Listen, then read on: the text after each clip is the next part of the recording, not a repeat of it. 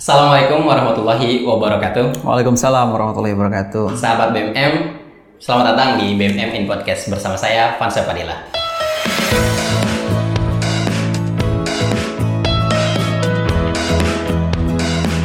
Tahun ini Indonesia akan merayakan ulang tahun yang ke-75.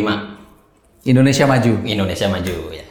Saya sedang bersama Pak Galih Pujanegoro atau biasa disapa Pak Galih kalau di BMM. Beliau adalah Kepala Divisi PKP atau Penghimpunan dan Koordinator Perwakilan. Nah, menurut Pak Galih eh, terkait kemerdekaan, apakah benar Indonesia ini udah benar-benar merdeka selama 70 tahun, 75 tahun ini? Oke, terima kasih Mas Fancep dan sahabat BMM. Jadi kalau secara personal saya memandang sebenarnya eh, esensi dari kemerdekaan itu apa sih gitu. Jadi kalau saya melihat esensinya adalah sebenarnya dulu founding fathers kita, para pendahulu kita tentu punya keinginan kuat dalam konteks kedaulatan gitu. Oke. Jadi eh, underlying utamanya adalah merdeka adalah untuk berdaulat. Berdaulat atas eh, kekayaan alam, berdaulat atas budaya, berdaulat atas eh, hak intelektual gitu ya. Yang itu hanya bisa diraih semua kedaulatan itu melalui kemerdekaan. Jadi eh, menurut saya sebenarnya kemerdekaan itu hanya cara atau alat gitu ya supaya kita bisa berdaulat menguasai atau mengontrol atau memegang kendali sepenuhnya atas wilayah teritorial Indonesia. Nah, karena merdeka adalah cara, tentu tujuannya, tujuannya tentu harus terus eh, diupayakan bersama untuk tercapai. Jadi bukan berarti ketika merdeka semua selesai, tapi eh, kita sudah tempuh satu cara, kemudian kita sekarang berfokus bersama-sama untuk meraih tujuannya gitu. Nah, tujuan itu macam-macam gitu. Tentu konteks utamanya adalah terkait dengan kemanusiaan, kemudian keadilan sosial. Nah, ini yang perlu kita tanyakan pada diri kita masing-masing. Apakah tadi tujuan dari atau esensi dari kemerdekaan sudah mengarah ke sana, mengarah ke tujuan akhir atau cita-cita yang sama-sama kita dambakan gitu. Itu eh, pendapat saya, Mas Fancep dan sahabat BMM. Pak ngomongin kemerdekaan nih Pak, Indonesia itu nggak bisa lepas dari pergerakan kepemudaan ya atau pergerakan pemuda. Kita tahu juga dulu sejarah mencatat mm, para pemuda lah yang menggagas kemerdekaan itu. Nah, ini gimana pandangan Bapak terkait para pemuda sekarang dalam menanggapi ya kemerdekaan Indonesia saat Ya, ini? oke menarik pertanyaannya. Jadi eh, tentu kalau kita menilik sejarah dan seterusnya, eh, 1928 adalah titik balik di mana kesadaran berbangsa dan bernegara mulai tumbuh gitu ya. Eh, tentu ketika itu kita juga pelajari dalam sejarah banyak eh, dalam konteks youth movement di era 1928 sampai 1945 itu begitu masif gitu. Anak-anak muda zaman itu saya rasa sama halnya dengan kita-kita sekarang eh, terinspirasi dengan semangat-semangat yang ditunjukkan oleh pendahulu gitu ya.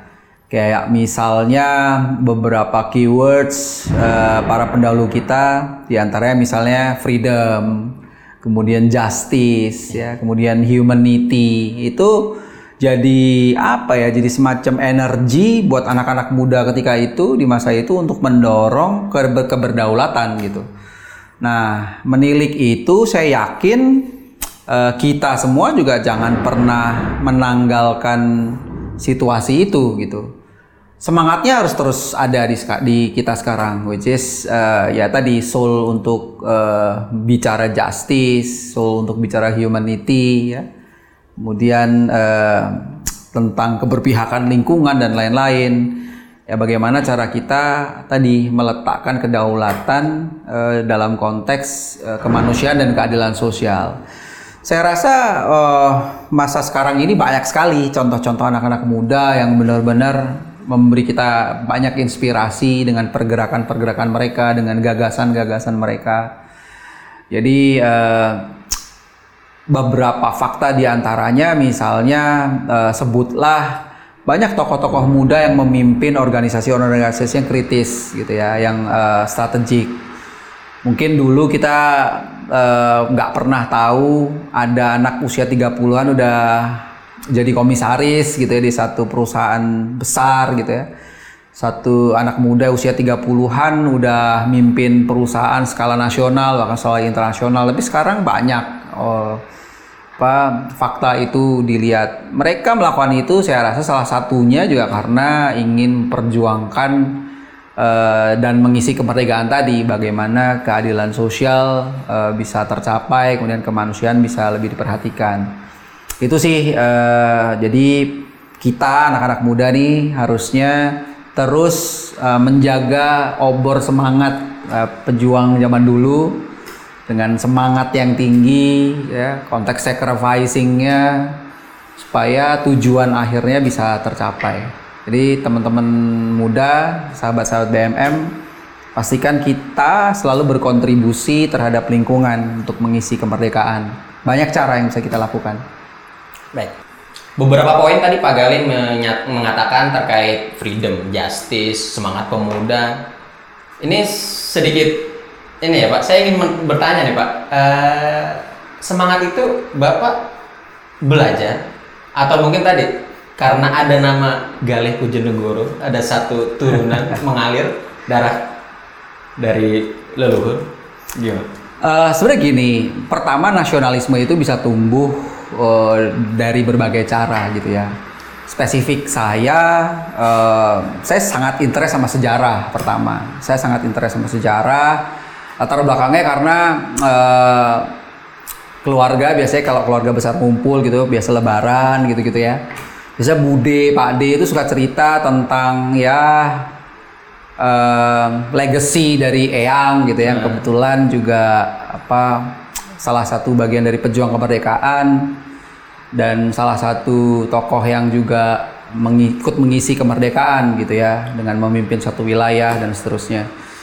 Um, diceritakan misalnya uh, semangat tentang fighting spirit ya di mana uh, dulu bisa dibayangin gitu ya. Kita uh, selalu dalam milestone up and down uh, meraih kemerdekaan kan tadi.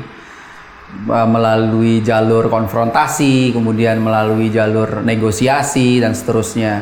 Nah semangat semangat itu nggak pernah padam tuh untuk terus menuju kedaulatan. Nah, jadi saya selalu dapat value uh, kita itu harus selalu punya fighting spirit. Kita harus selalu punya fighting spirit. Kedua, uh, sacrificing sih pasti. Dulu diceritakan juga misalnya Eyang bahkan kayak bude Pak D saya tuh uh, rela nggak makan gitu ya, rela nggak makan demi makanan yang udah tersedia itu diberikan kepada konvoy tentara-tentara uh, Indonesia, masyarakat-masyarakat Indonesia kebetulan melintas di uh, daerah hmm. yang saya memimpin gitu ya. Itu sacrificing dan itu enggak itu masih termasuk kecil kalau kita ingat dulu perjuangan uh, founding fathers kita juga kalau kita baca sejarah wah luar biasa. Even nyawa juga jadi jadi hal yang rela dikorbankan gitu. Nah, rasanya terlalu kecil buat kita ya ketika kita tidak berupaya untuk ya mewujudkan tadi tujuan akhir dari sebuah kemerdekaan. Dari sacrificing ya kemudian apa uh, semangat lain misalnya gotong royong ya. Gotong royong juga rasanya udah jadi UVP ya unique value proposition Indonesia ya. Mungkin orang-orang di dunia di negara lain even mungkin uh, belum tentu segotong royong kita gitu Nah, sosialisme bersosial dan lain-lain itu sangat kuat kan. Nah, itu juga jadi semangat-semangat yang terus diberikan uh, gitu. Nah, insight-insight itu untuk saya luar biasa ya. Saya luar biasa. Apa uh, betapa ternyata cerita-cerita masa lalu bisa menggugah nasionalisme kita saya juga pada satu titik merasa wah saya belum ngelakuin apa pun untuk negara gitu. Saya belum ngelakuin apa pun untuk negara kontribusi saya masih kecil sekali gitu. Jadi saya masih berpikir saya gitu ya, Eh, saya nggak berpikir lingkungan. Nah ini satu titik yang akhirnya berbuah eh, pemikiran bahwa saya harus melakukan sesuatu walaupun kecil gitu ya, walaupun kecil yang sifatnya ya balik lagi untuk masyarakat, untuk lingkungan dan pada akhirnya mudah-mudahan ya kontribusi saya dicatat lah sebagai salah satu cara saya menunjukkan rasa terima kasih kepada semua yang sudah mewujudkan kemerdekaan gitu. 17 Agustus itu kental akan perlombaan-perlombaan gitu ya. Anak muda baik tua ibu-ibu anak bahkan anak-anak juga gitu. Apakah sebatas itu masyarakat Indonesia saat ini untuk memperingati kemerdekaan? Atau mungkin ada hal yang lebih besar sebenarnya? Cuman masyarakat nggak notice itu pak gitu.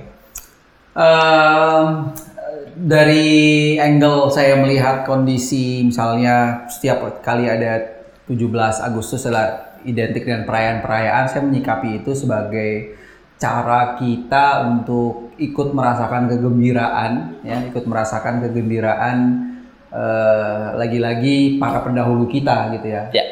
Dengan kegiatan-kegiatan yang positif gitu ya dengan kegiatan lomba-lomba apa Mhm. eh, karya tulis dan lain-lain.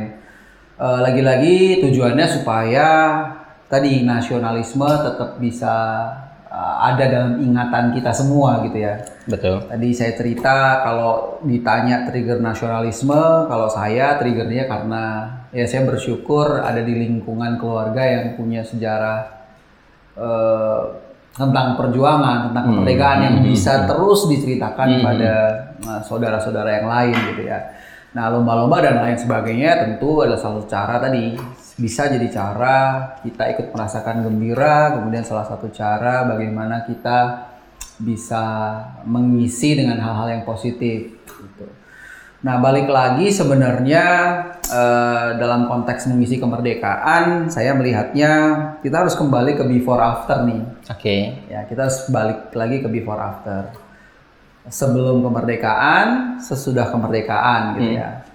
Dulu tentu lagi-lagi framing berdaulat tadi karena latar belakang yang cukup dalam kan. Misalnya mungkin pada masa itu penindasan begitu masif ya, kemudian timbul kemiskinan gitu ya. Eh, misalnya hak untuk bisa mengakses sandang pangan papan sulit gitu ya. Dengan kita merdeka sekarang ya kondisi before gimana nih kondisi sekarang gitu ya.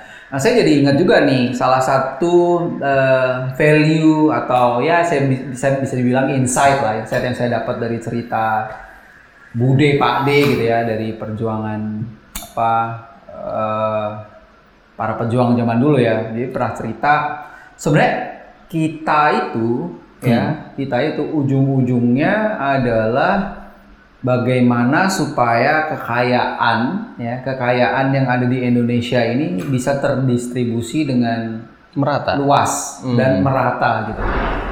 Jadi itu wah itu insight yang juga benar-benar akhirnya eh, menyadarkan saya gitu. Iya. Oke, sebenarnya ujung dari kita bernegara salah satunya adalah bagaimana distribusi kekayaan itu bisa dinikmati semuanya gitu dengan Hmm, merata. baik, baik. Nah, itu salah satu insight. Nah, kondisi before kita sekarang apakah itu sudah terjadi? Pertanyaan kan gitu. Mhm. Eh, bebannya tentu eh, bisa aja lebih berat, ya, bisa aja lebih berat karena faktanya misalnya data BPS aja ada 26,4 juta eh, warga Indonesia tergolong miskin atau prasejahtera. Itu data BPS eh, tahun 2020 gitu. Oh. Eh, pas dengan pandemi apalagi mungkin Mhm. eh, akan lebih dalam dan itu kemiskinan. mungkin eh, ada peningkatan ya mungkin ya dari tahun kemarin itu semakin meningkat atau semakin menurun pak Uh, Kalau- pasti meningkat, pasti meningkat. Uh, kondisinya meningkat, apalagi pandemi kan, apalagi pandemi, pandemi seperti sekarang ini hal yang mungkin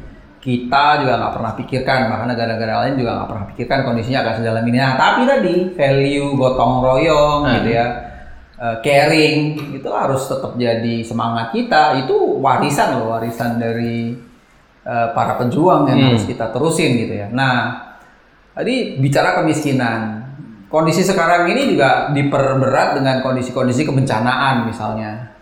Ya, baik itu yang sifatnya mm, mother nature gitu ya atau yang karena kita-kita sendiri sebenarnya misalnya buang sampah sembarangan akhirnya banjir dan seterusnya.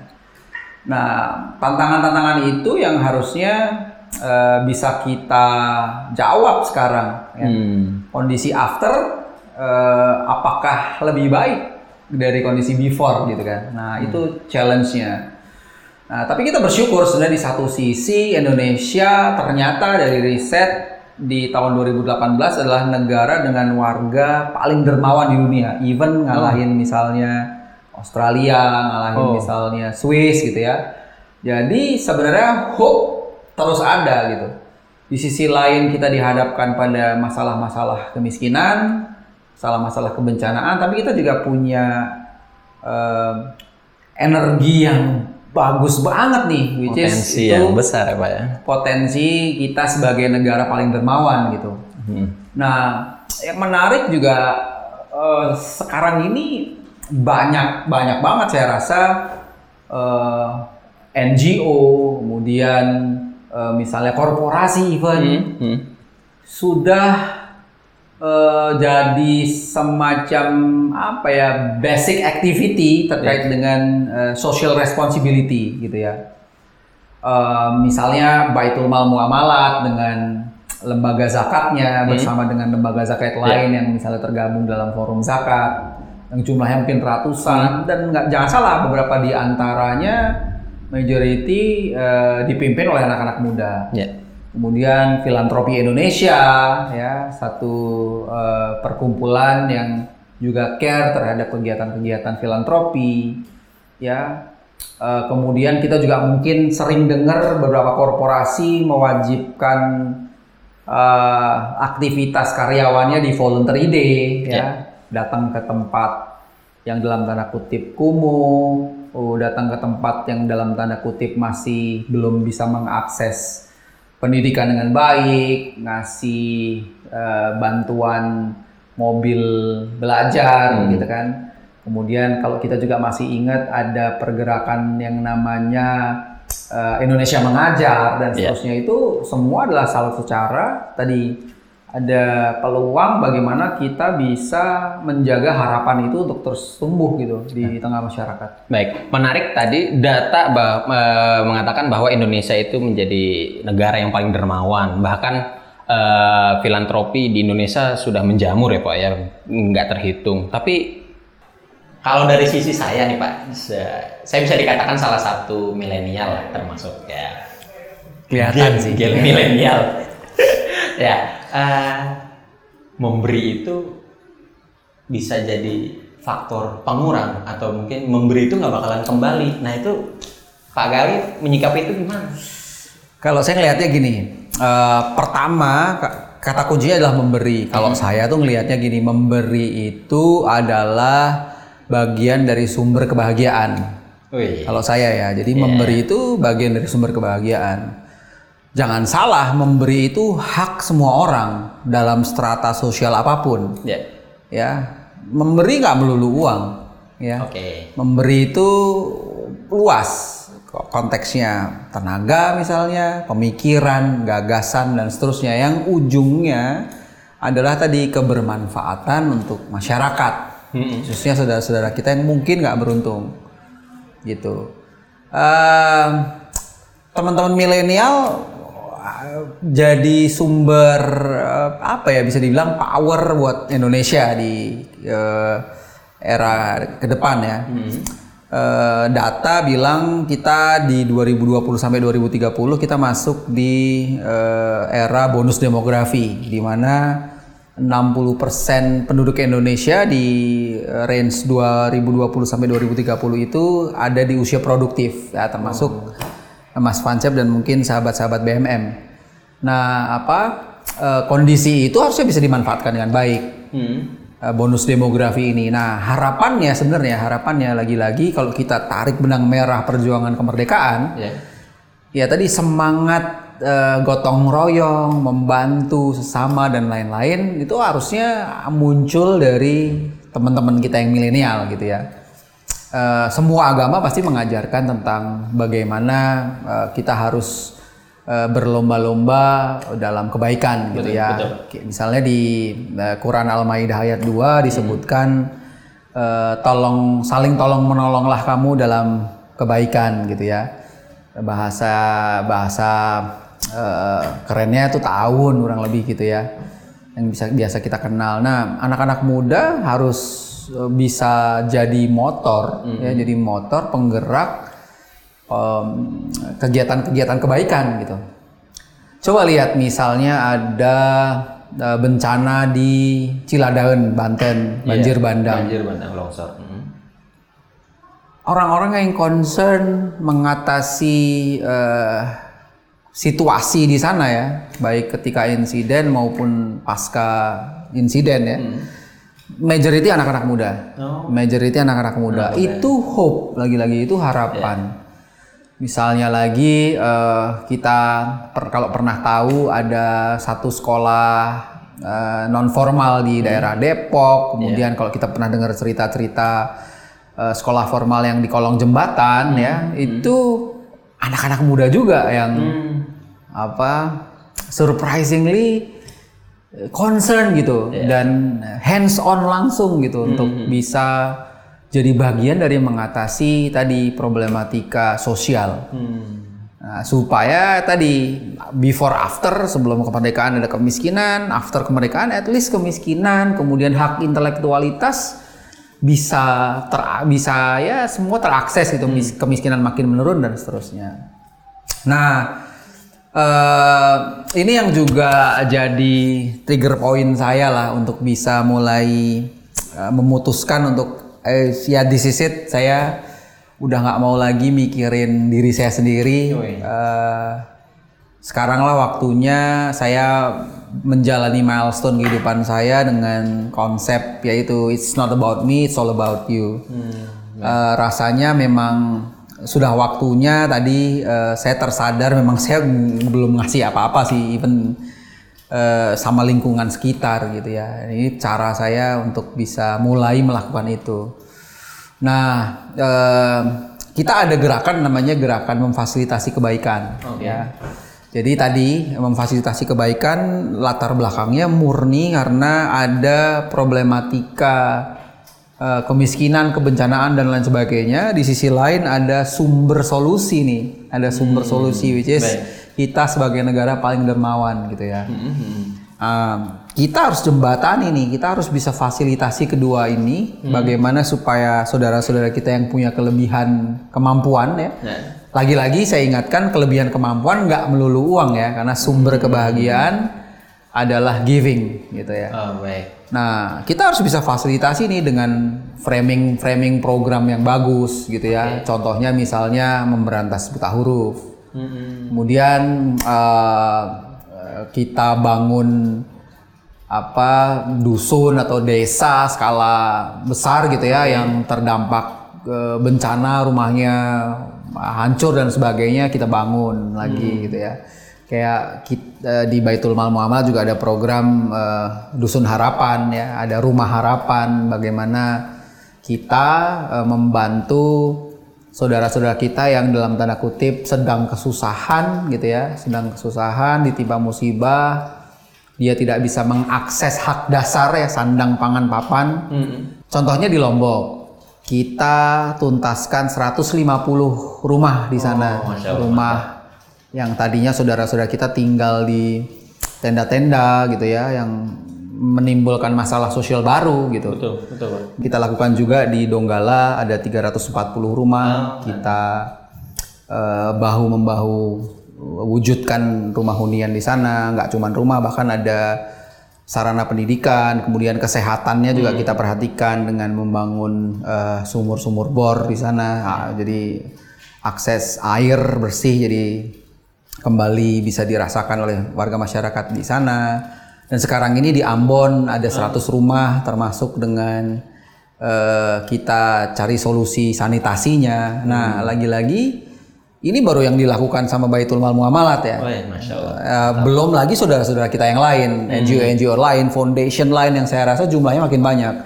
Ini salah satu cara bagaimana tadi distribusi kekayaan bisa dirasakan oleh semuanya Hmm. Gitu. BMM Baitul Mal Muamalah 2019 aja sudah menjangkau di 29 provinsi. Menjangkau lebih dari 55 ribu penerima manfaat. Bayangin ini baru satu eh, lembaga gitu ya. Gimana kalau yang lain? Dan kita harus yakin bahwa kegiatan kebaikan ini kita harus keroyok bareng-bareng. Hmm.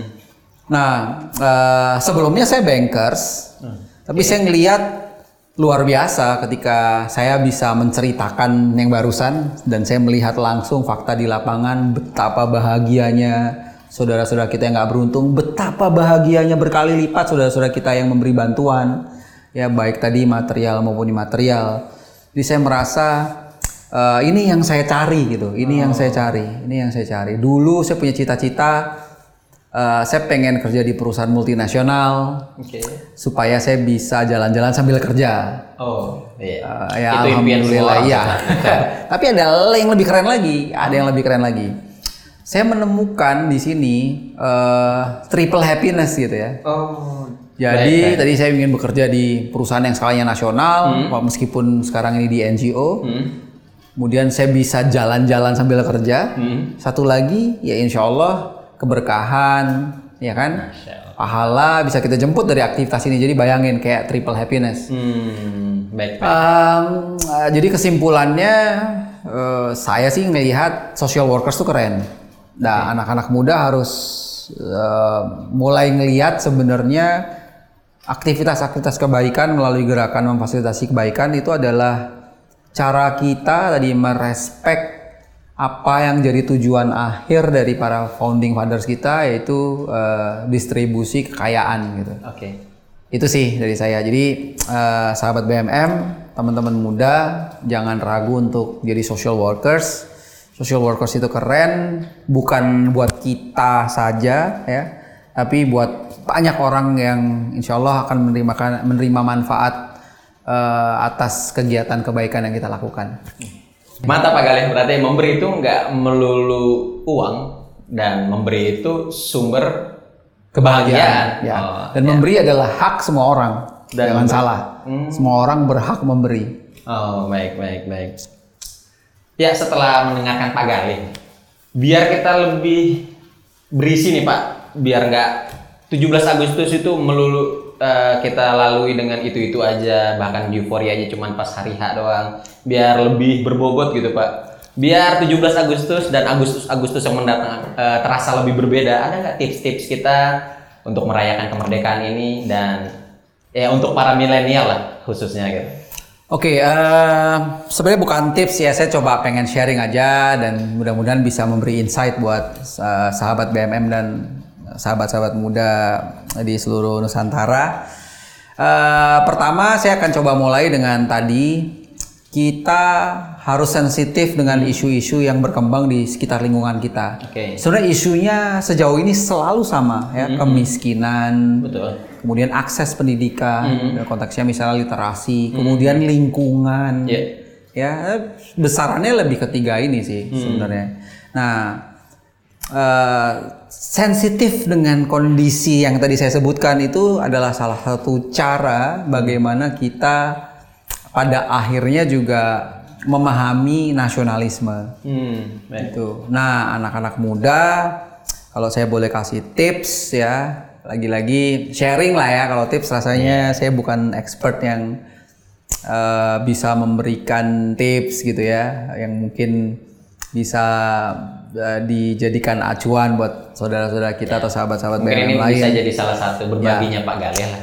Saya coba kasih insight yang pertama, eh, sahabat BMM, eh, pastikan selagi muda terlibat dalam ber- berbagai kegiatan atau berbagai organisasi, ya itu penting. Jadi terlibatlah dalam setiap kegiatan yang ada di lingkungan terdekat kita dulu lah. Misalnya eh, ada bersih-bersih kampung di hari Ahad gitu ya, Oh. libatin. Gitu. Hmm. Kemudian kalau misalnya ada eh, pembukaan voluntary di daerah bencana, ya libatin, gitu ya. Karena dengan begitu sensitivitas kita jadi lebih terasa, Hmm. ya, sensitivitas kita jadi lebih terasa.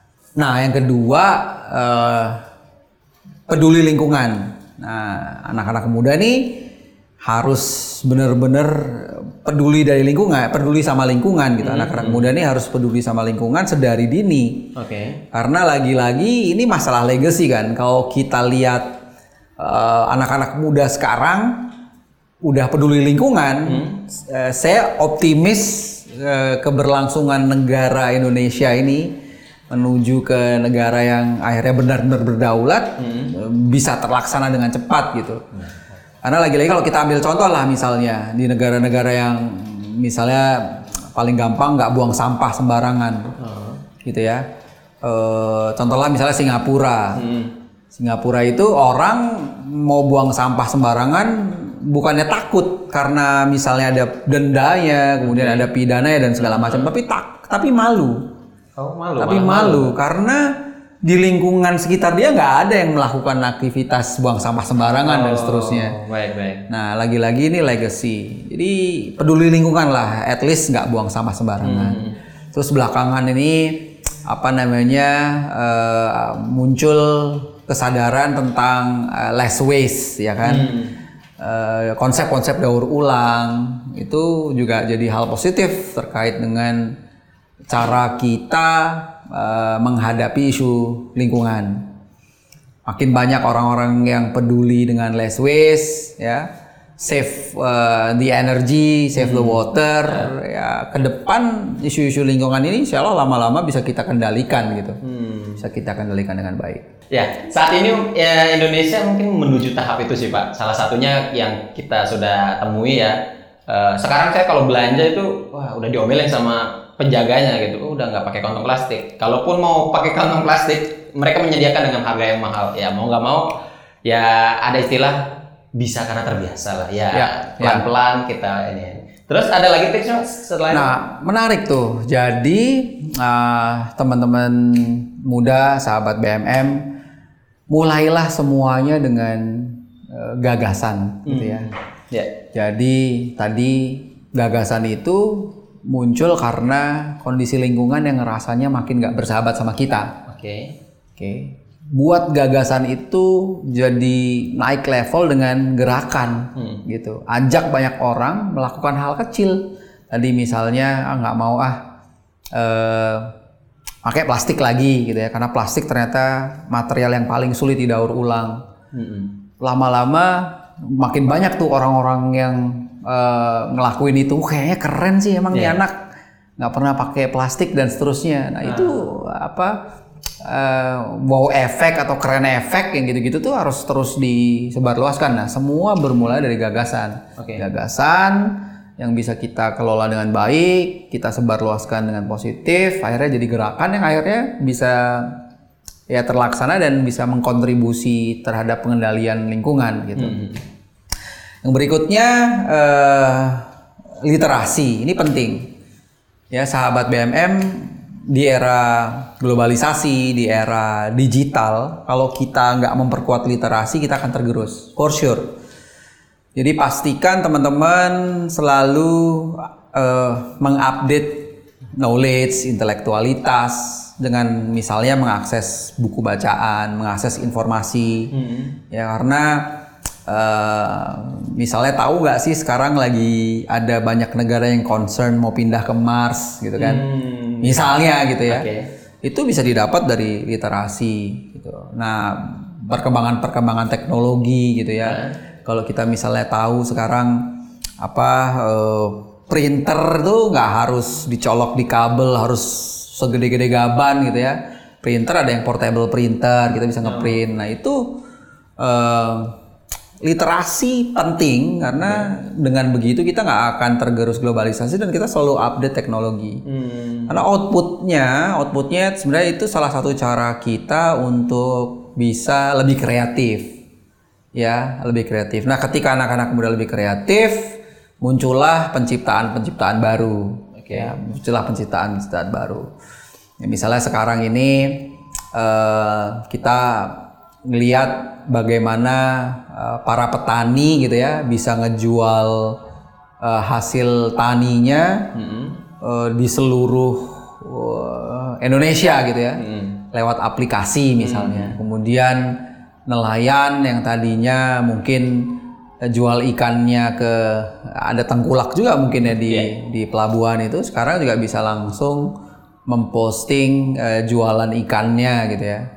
Nah, penciptaan-penciptaan baru itu, model-model baru itu timbul karena literasi yang kuat Oh. gitu. bukan menjadi alasan kalau kita sekarang males baca bahkan sekarang kan udah banyak kan pak ya eh, e-book bentuknya atau mungkin tadi berita-berita di kanal online ya. sekarang masalahnya adalah mau atau nggak mau sih seperti itu Ya, balik lagi ke before after. Dulu eh, mengakses atau mendapatkan hak intelektualitas sulit, betul. ya kan? Iya. Sekarang dengan merdeka tadi cara dengan kita sudah merdeka, Hmm.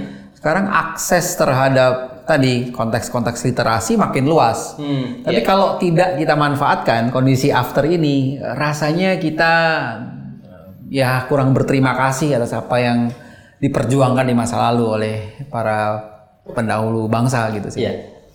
Baik. Tuh kan, gampang kan? Sekarang itu semuanya ada dalam genggaman gitu. Bahkan sampai tadi nelayan ingin menjual eh, ikannya, bahkan petani yang ingin menjual hasil buminya, tinggal kliknya. Itu menjadi sarana kita untuk eh, mensupport produk lokal kan? Ya, jadi nah penting sekali nih satu lagi di eh, era modern, kemudian kita udah merdeka gitu ya. Satu lagi yang sahabat BMM dan eh, sahabat-sahabat muda di luar sana harus lakukan adalah support lokal. Hmm. Jadi eh, lagi-lagi apalah artinya kita bernegara gitu ya.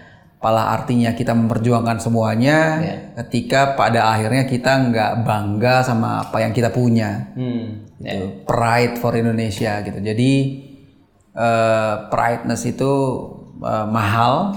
Eh, Teman-teman jangan pernah eh, ragu atau even gengsi gitu ya pakai produk lokal gitu ya. Sekarang produk produk lokal juga keren gitu ya. Bahkan apa di antaranya mendunia. Hmm. Nah, salah satu bagian dari cara kita mengisi kemerdekaan dengan support lokal. Produk tadi misalnya kalau mau eh, mengakses pangan di Indonesia melimpah lah. Betul. Jadi pastikan di top of mind kita ya petani kita, kemudian nelayan kita, eh, dari kebun kita dan seterusnya. Buku juga tadi terkonteksnya literasi, banyak juga buku-buku Indonesia yang keren, tulisan-tulisan eh, karya anak-anak bangsa juga banyak-banyak yang keren-keren, insightful gitu ya. Nah, eh, cara-cara tadi support lokal adalah bagian dari kita eh, akhirnya tersadar bahwa nasionalisme itu penting buat kita semua gitu di era ya tadi digital globalisasi dan ya kita udah merdeka 75 tahun anyway. Jadi teman-teman eh, sahabat BMM eh, ada nggak pakai eh, branding lokal ayo brand lokal Ayo, Tuh, masih lihat. ada nggak? Eh, kok masih ada sih? Mas Pancep ada nggak brand lokalnya? Saya brand lokalnya batik, Pak. Batik. Brand lokal. keren. Nah, pastiin eh, kita bangga pakai produk lokal anyway. Hmm, baik. Nah, yang penting kan sebenarnya sekarang tuh kemanfaatan kan. Jadi manfaatnya tuh apa gitu. Eh, apa nggak ngelihat nggak nggak nggak usah lah ngelihat lagi brandingnya apa gitu. Brandnya apa? Kok branding sih? Brandnya apa? Hmm. Gitu sih, Mas Pancep. Atau mungkin eh, orang-orang di luar itu bukannya nggak mau pakai produk lokal kali Pak, Eh, karena gayanya itu itu aja gitu, nggak ada inovasi lain gitu mungkin. Atau Enggak sih, saya rasa enggak. Apa eh, terobosan desain, kemudian apa eh, manfaat dari suatu produk Indonesia punya eh, keren-keren banget lah. Hmm. Ya, tadi misalnya siapa sih yang bisa mengakses eh, ikan sefresh ya, sefresh sekualitas ikan-ikan yang langsung diambil di eh, motherland ya, diambil di eh, lingkup Indonesia oleh nelayan-nelayan kita gitu. Hmm. Kemudian eh, seberapa sehat eh, hasil sayuran yang dihasilkan oleh petani dan seterusnya. Indonesia udah cukup eh, melimpah lah. Dan bahkan kalau kita ingat orang-orang zaman dulu datang ke Indonesia karena Indonesia terkenal sebagai penghasil palawija ya, penghasil palawija yang paling top di dunia. Nah, rasanya kondisi before after harus kita tanyakan lagi nih. Oh. Apakah sekarang eh, dengan kondisi dan fakta di masa lalu kita adalah negara penghasil palawija kualitas dunia, kitanya sendiri memanfaatkan itu nggak dengan baik. 100% setuju Pak untuk mendukung produk lokal. Jadi jangan malu untuk mendukung produk lokal atau menggunakan produk lokal. Hidup produk Indonesia. Wah nggak kerasa nih Pak, udah mau di akhir ya. Kalau duduk bareng Pak Gali kayaknya serasa ingin terus menerus ya Pak ya. Wah, Ingin makan ya? ingin makan. ya ingin selalu di bimbing lah untuk selalu dibina gitu kita para milenial. Mungkin ada closing statement untuk sahabat BMM di hari kemerdekaan Indonesia tahun ini, Pak. Oke, terima kasih Mas Pancep. Eh, pesan saya, closing statement saya, teman-teman, sahabat BMM semua, eh, kita tahu bahwa banyak sekali pergerakan-pergerakan yang dilakukan oleh anak-anak muda di masa lalu yang harusnya bisa kita teruskan gitu ya semangatnya oleh kita semua yang ada di sini. Sebut saja misalnya Jenderal Sudirman Oke. di usia yang begitu muda sudah memimpin pasukan yang uh, skalanya luas gitu ya. Memimpin pasukan perang Indonesia untuk melawan penjajah dan seterusnya. Kemudian misalnya sebut aja misalnya Abdul Haris Nasution Iya. di usia muda sudah memimpin pasukan di regional Jawa Barat dan seterusnya. Nah teman-teman, sahabat BMM, lagi-lagi selagi muda, gunakanlah energi positif yang teman-teman miliki untuk mengisi kemerdekaan dengan cara tadi eh, tingkatkan sensitivitas kita terhadap lingkungan sekitar, ya kemiskinan, kemanusiaan, akses pendidikan dan lingkungan. Nah isu ini teruslah jadi sensitif melihat itu ya mudah-mudahan dengan teman-teman sahabat BMM anak-anak muda makin care dengan kondisi eh, yang ada di sekitar. Hope tadi harapan kita untuk jadi negara besar eh, segera terwujud gitu ya segera terwujud. Jadi eh, manfaatkanlah kemampuan energi teman-teman yang ada dengan memberi eh, yang terbaik untuk lingkungan sekitar. Hmm, Masya Allah, itu dia closing statement. Jadi eh, sahabat BMM berjiwa muda itu keren, berbagi jauh lebih keren. Alhamdulillah sudah di penghujung acara. Terima kasih banyak Pak Gale atas motivasi dan cerita-cerita. terima kasih. Bahkan sampai tadi kita mendapatkan insight tadi closing statement yang keren juga. Eh, terima kasih. Sampai jumpa di BMM In Podcast selanjutnya. Assalamualaikum warahmatullahi wabarakatuh. Waalaikumsalam warahmatullahi wabarakatuh